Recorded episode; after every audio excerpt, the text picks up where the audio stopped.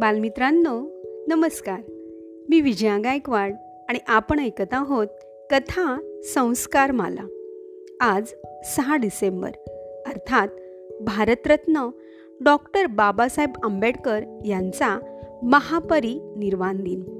त्यानिमित्ताने ऐकूया डॉक्टर बाबासाहेब आंबेडकर यांच्याविषयी. ही माहिती संकलित केली आहे संस्कारदीप या पुस्तकात. भारतीय राज्यघटनेचे शिल्पकार डॉक्टर बाबासाहेब आंबेडकर यांचा जन्म चौदा एप्रिल अठराशे एक्क्याण्णवमध्ये महू या गावी झाला. त्यांचे पूर्ण नाव होते भीमराव रामजी आंबेडकर. भारताच्या राज्यघटनेत अस्पृश्यतेला मुळीच थारा नाही.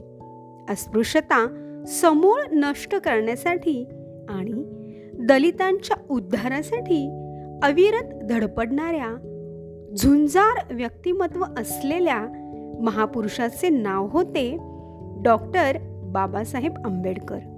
ते लहानपणापासूनच अतिशय हुशार बुद्धिमान होते. पदवीनंतर उच्च शिक्षणासाठी बडोद्याच्या सयाजीराव गायकवाड यांच्याकडे परदेशी शिक्षणासाठी शिष्यवृत्ती अर्ज करून ते अमेरिकेला गेले. पुढे शाहू महाराजांच्या आर्थिक सहाय्याने लंडनला जाऊन बॅरिस्टर झाले.